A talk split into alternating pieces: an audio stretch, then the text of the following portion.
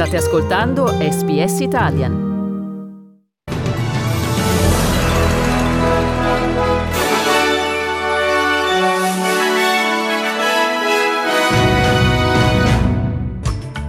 South Australia, centinaia di persone sono in fila alle cliniche mobili per sottoporsi al tampone.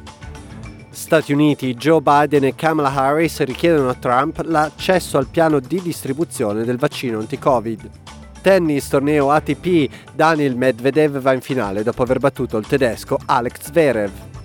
Buon pomeriggio e benvenuti all'edizione flash del giornale radio di martedì 7 novembre 2020, presentata per voi da Federico Solchi. Le autorità sanitarie hanno elogiato gli sforzi fatti dagli abitanti del South Australia dopo che il recente focolaio di Covid-19 è cresciuto di un solo caso confermato. Ci sono ora 20 casi confermati o presunti tali legati a una famiglia di Adelaide, tra cui tre casi ritenuti attivi ma non ancora confermati dalle autorità sanitarie.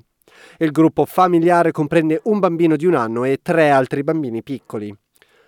Il vice chief medical officer federale, professore Michael Kidd, ha dichiarato a Nine News che le prossime 24-48 ore saranno cruciali, mentre centinaia di persone si stanno mettendo in fila per sottoporsi al tampone in una delle cliniche mobili predisposte per rispondere al focolaio. So I think we need to see what happens over the next 24-48 hours. A large number of tests were carried out yesterday. I'm sure a large number of tests will be carried out today as well. We need to see the results.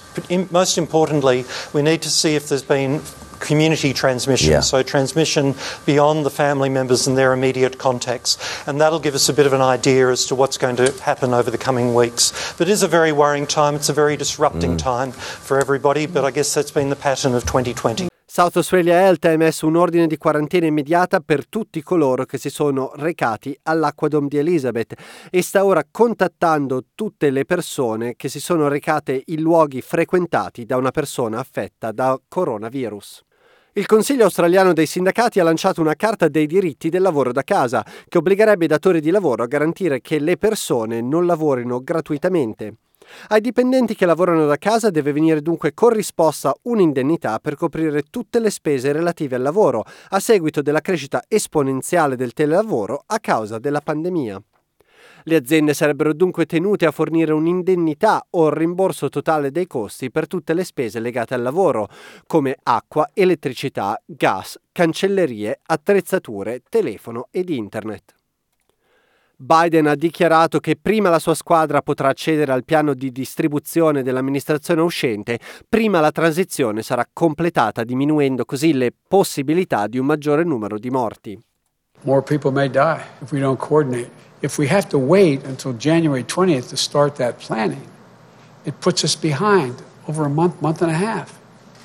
And so it's important that it be done, that there be coordination now Finora l'amministrazione Trump si è rifiutata di condividere i suoi piani per la distribuzione del vaccino. Passiamo ora allo sport. Il russo Daniel Medvedev ha battuto il tedesco Alex Zverev nel secondo incontro del gruppo Tokyo 70 alla ATP Finals in corso a Londra, col punteggio di 6-3, 6-4 in nemmeno un'ora e mezza di gioco. Il numero 4 al mondo raggiunge così Novak Djokovic che nel pomeriggio si era imposto sull'argentino Diego Schwartzman e mercoledì prossimo lo affronterà in quello che si presenta come il match chiave del gruppo.